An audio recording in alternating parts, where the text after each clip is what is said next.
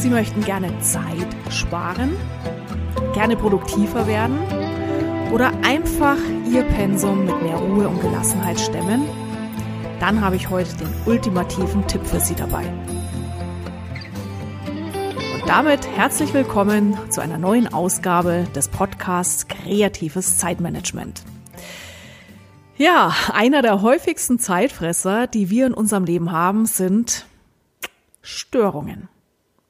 Und vielleicht haben Sie schon in anderen Podcast-Folgen von mir meine Tipps gegen Störungen gelesen. Einen Tipp, den ich Ihnen nach wie vor ans Herz legen möchte, weil wir können selten so viel Zeit sparen, einsparen im wahrsten Sinne des Wortes und vor allem so viel Produktivität gewinnen, wenn wir uns endlich mal nicht mehr rausreißen lassen. Ich habe jetzt gerade ein neues Buch recherchiert und da habe ich mich auch wieder mit dem Thema Störungen, Produktivität beschäftigt. Und interessanterweise werden wir heutzutage alle drei Minuten aus der Arbeit gerissen. Studien zufolge brauchen wir, selbst wenn wir nur simple Störungen bearbeiten, wie kurz mal eine eingehende E-Mail anschauen, im Schnitt brauchen wir 64 Sekunden, bis wir danach den roten Faden heute wieder haben.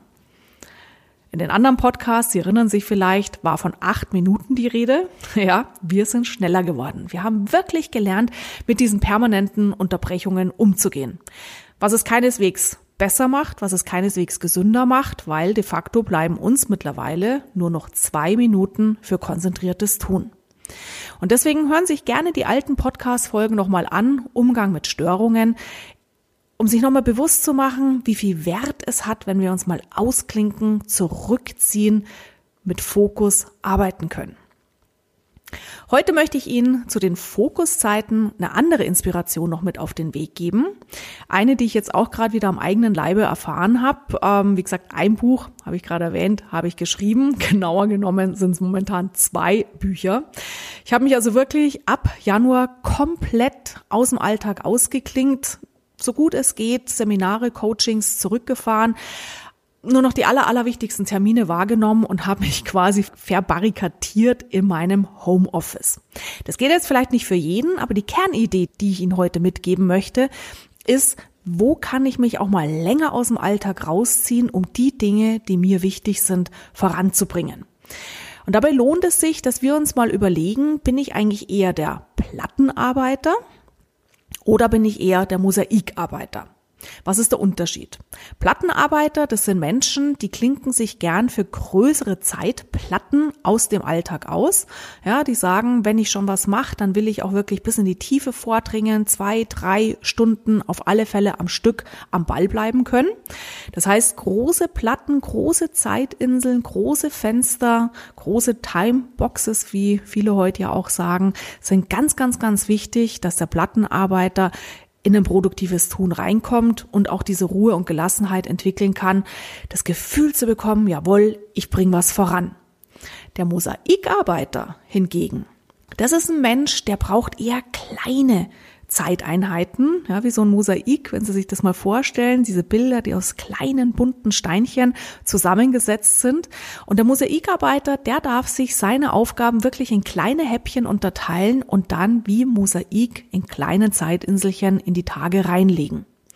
Warum ist es wichtig? Würde ich einen Mosaikarbeiter dazu zwingen, nein, du musst jetzt drei Stunden am Stück an einer Aufgabe dranbleiben, da verlieren die ihre Leistungsfähigkeit. Da verlieren die ihren, ihren, ihren, ihr hohes Leistungslevel, weil die einfach geistig überhaupt gar keine Lust haben, so lange an einem Thema dran zu bleiben.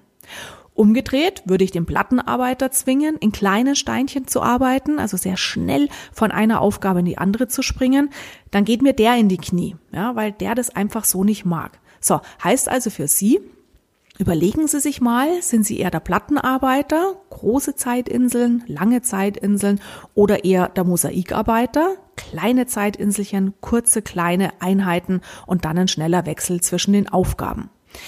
Beobachten Sie sich mal in den nächsten Tagen und schauen Sie dann, wo können Sie vielleicht auch switchen. Bei welchen Aufgaben fällt es Ihnen leichter, in kleinen Häppchen die zu bearbeiten? Bei welchen Aufgaben fällt es ihnen leichter, in größeren Häppchen die zu bearbeiten. Ja, wir können hier auch sehr, sehr unterschiedlich sein.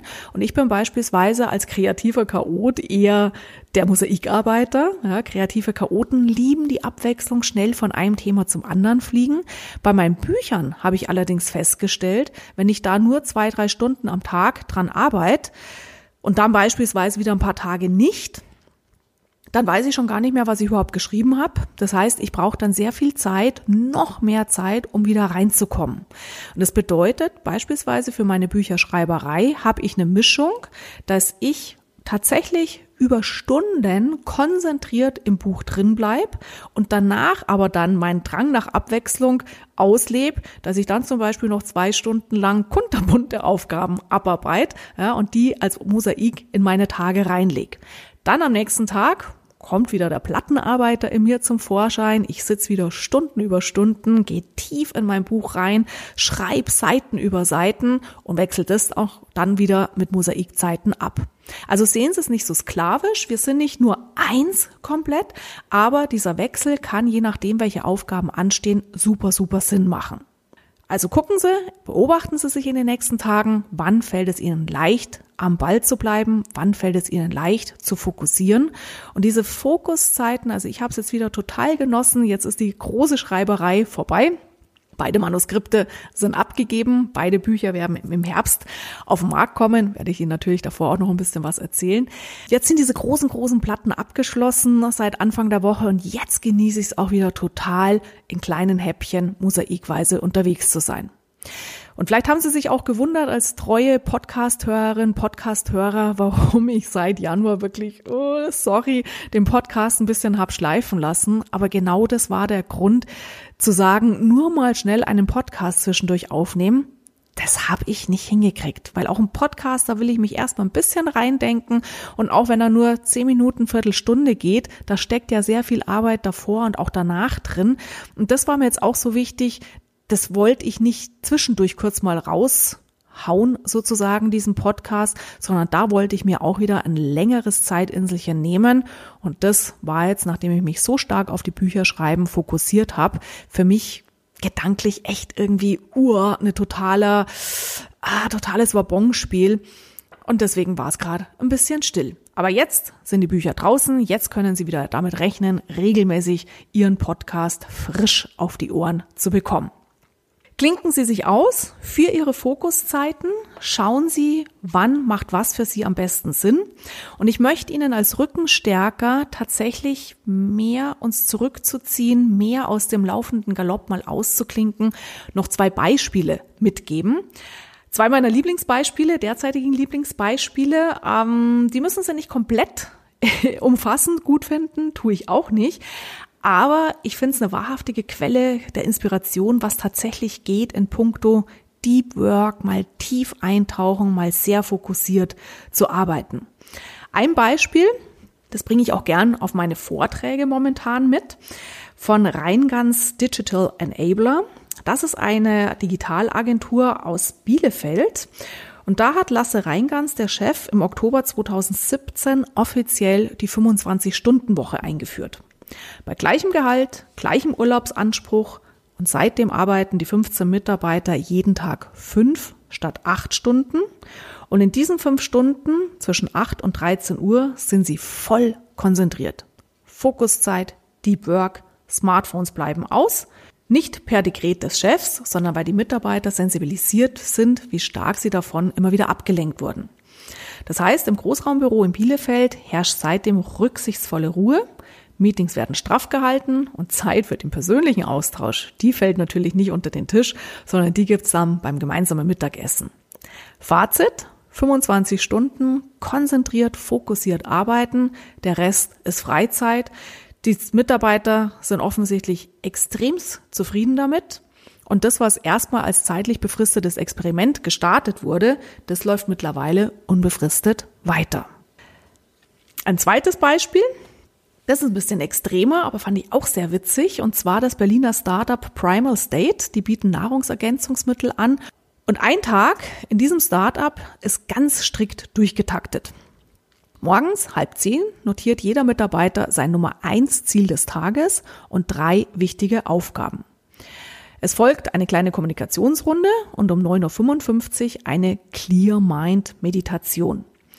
Nach einer Visualisierung um 9.58 Uhr startet um 10 Uhr die erste Deep Work Phase.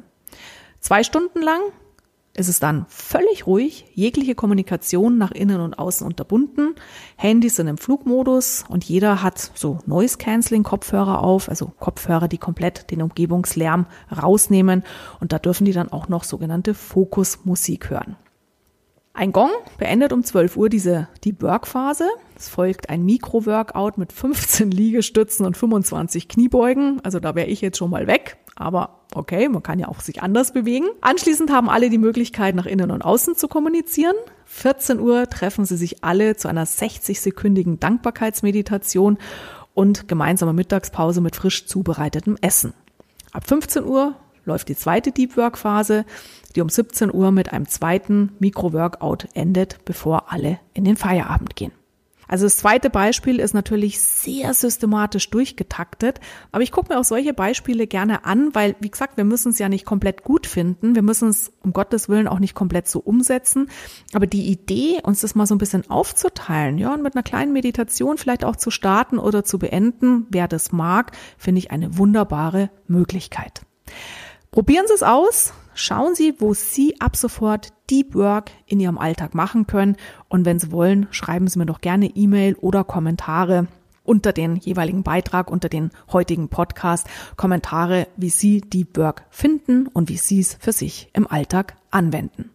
In diesem Sinne, legen Sie los und bis zum nächsten Podcast lasse ich nicht mehr so viel Zeit vergehen. Bis dann. Tschüss. So, das war's für heute. Bis zum nächsten Mal.